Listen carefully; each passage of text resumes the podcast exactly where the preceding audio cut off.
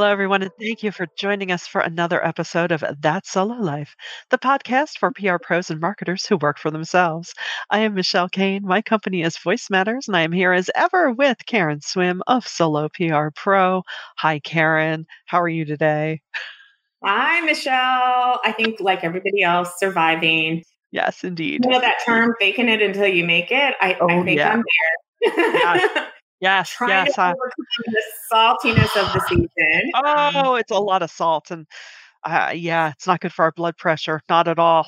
And we're not talking about food. And if you're a PR pro, you're nodding your head in agreement because Karen and I were speaking off air. It's not just us because I've been speaking with other fellow colleagues, and it seems like everyone. It's just like all the all the challenging people are coming out of the woodwork at one time and it's not even uh, entirely related to like actual real work it's just blah anyway we're hoping let's we call this the PR full moon or yes, you know, it's a PR full moon. it's the PR full moon where it's just like, oh my goodness. And oh. we know that we're not the only ones that no. are feeling no. like all of a sudden all of your all of your peace has been upended and people are just yes. really unhinged. Yes.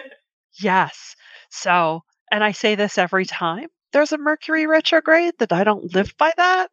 But I'm telling you, June 3rd cannot come fast enough. And if you're listening to this in the cast, June 3rd is come and gone. And let's hope the air and people's minds are a lot clearer by then. That would be That's nice. That would be, nice.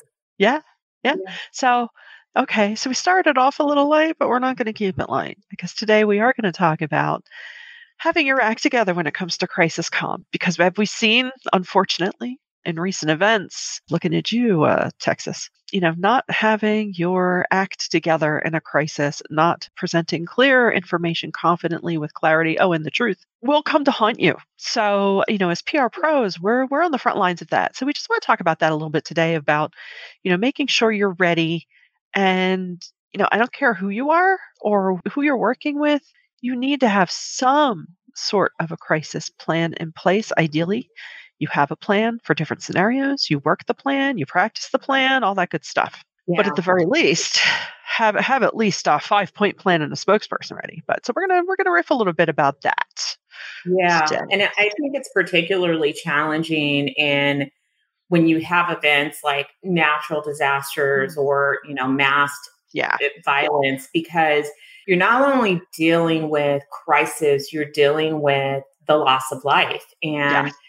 You're a human being and even you know first responders have a tough time in these situations when you're faced mm-hmm. with that kind of devastation so you're having to manage your own emotions mm-hmm. as well as make sure that you're covering all the bases and i think you know, one of the things that stuck out to me because this was something that some of our PR pros were t- discussing is that crisis takes on a whole new level in these situations where your publics also need to be managed and you're sort of managing the response to the publics that are impacted.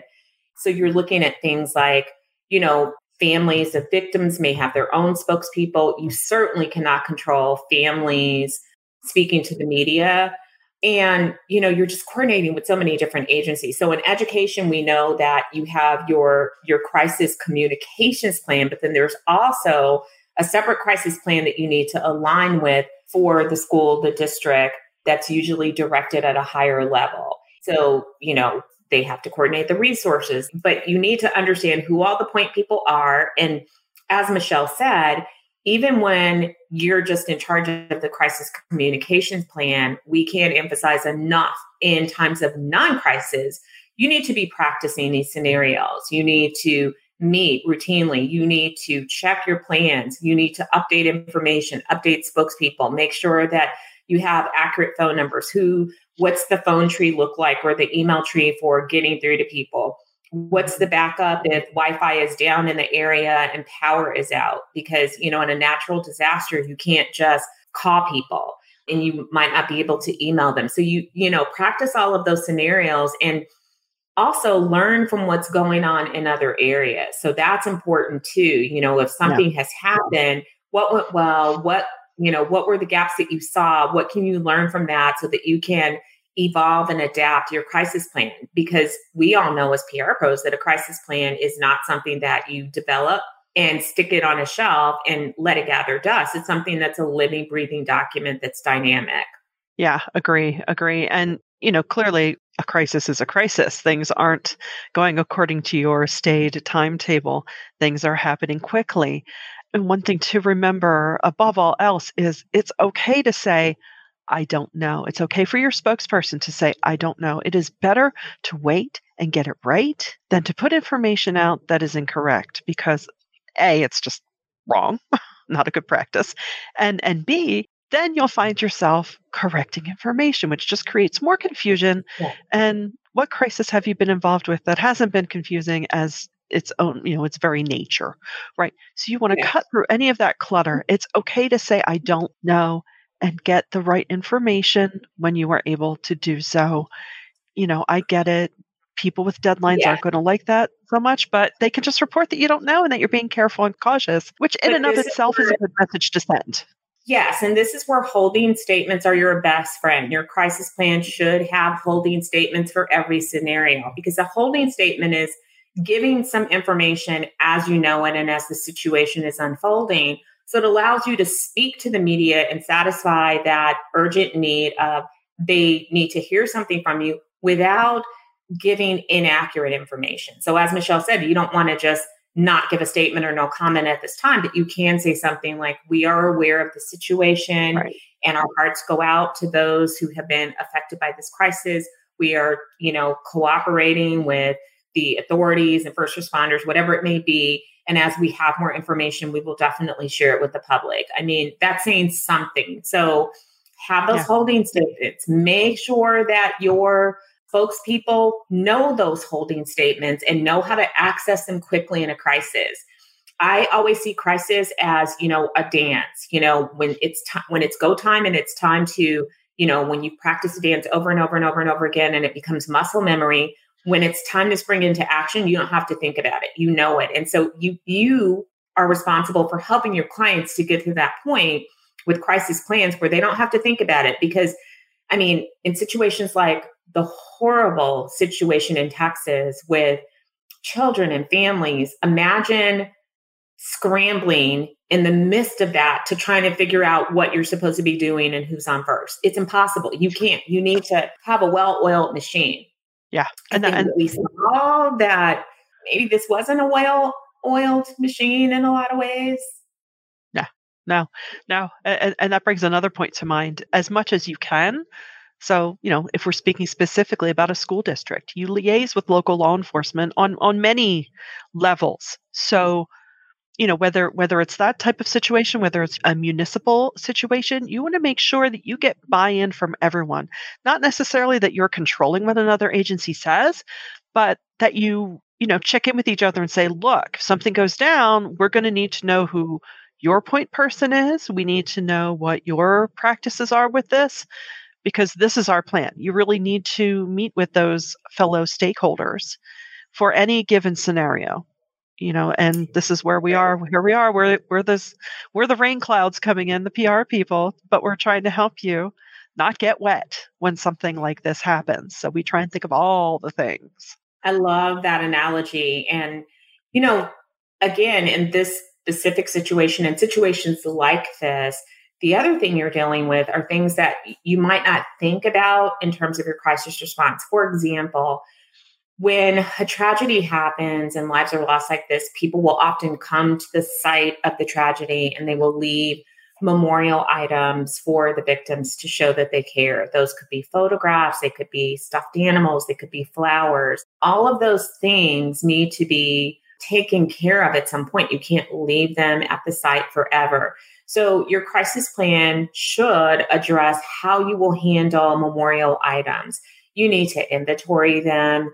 If there are things that can be given to the families, or if you want to gather all of those things in a place and maybe you want to do a memorial for all of the victims so maybe that's a you know display case that lives at the site of all of the items but think through that and Obviously, you want to communicate to the family what's happening with the items and get their consent.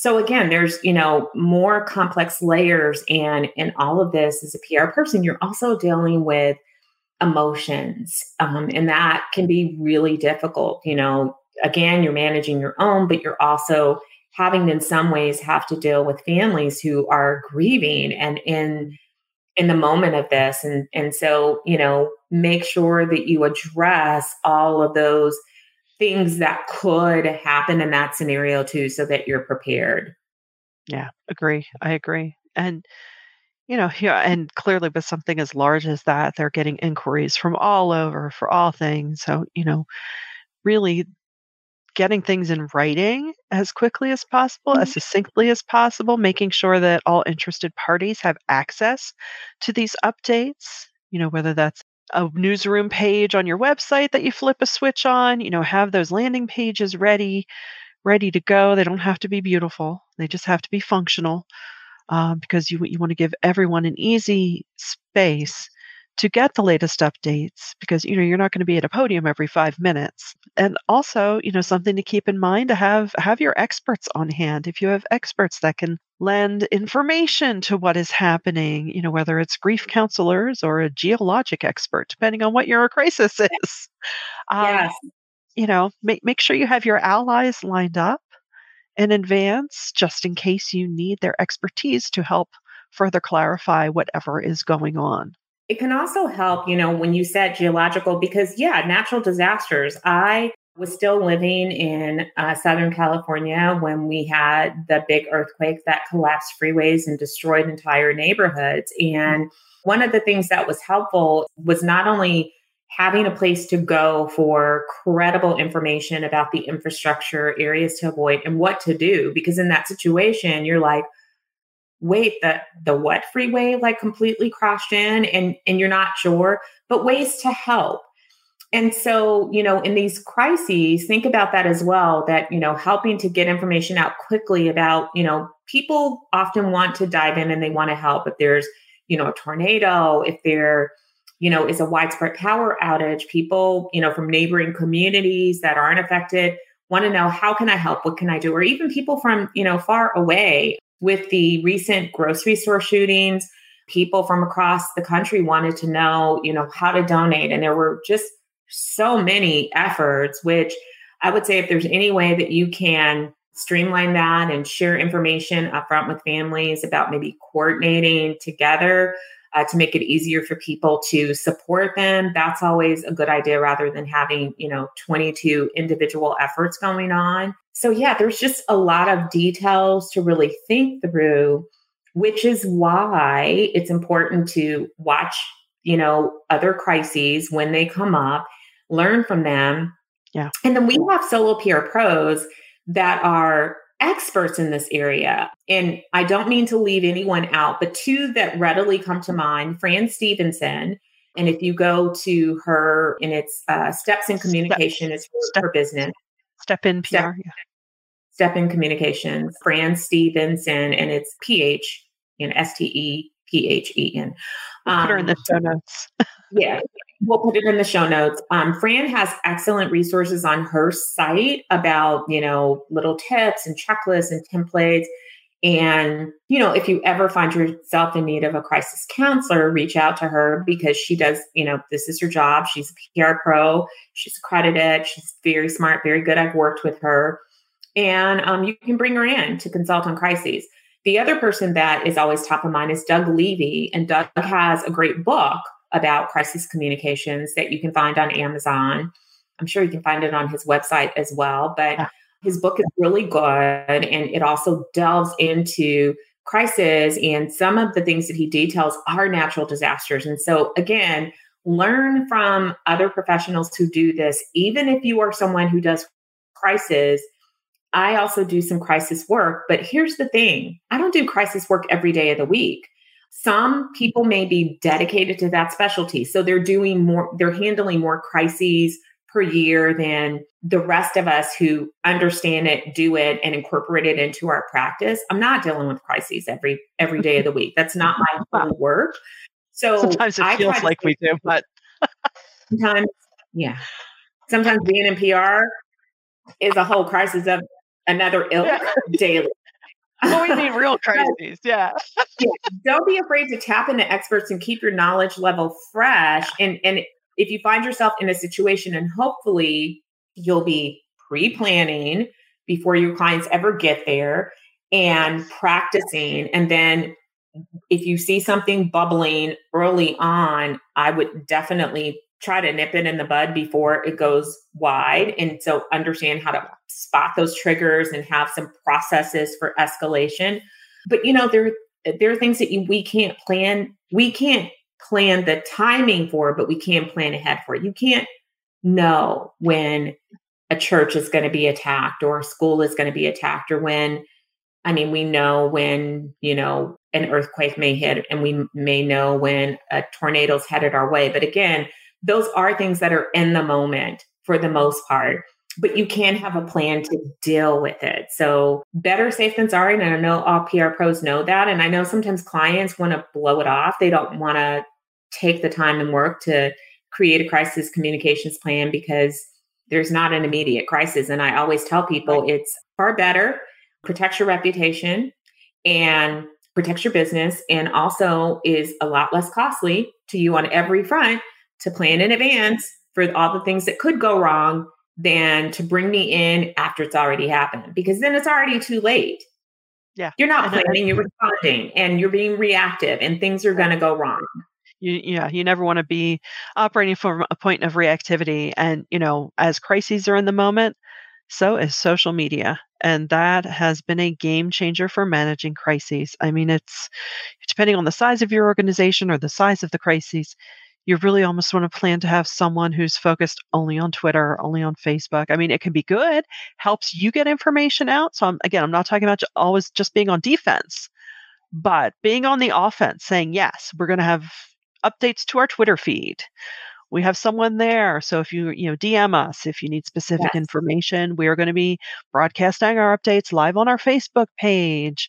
Or, you know, if, if your audience is on Instagram, sure, use that too use the channels that you have built to help you get the information out. And also because pff, we have seen how fast misinformation gets spread around just with this, you know, the shooting in Texas alone, how misinformation yeah. gets spread. So you, know, you really have to be as on top of it as possible, as proactive as possible. So you own the narrative as much as you can control. You can't control the event, but you can control the information that you give and how you give it.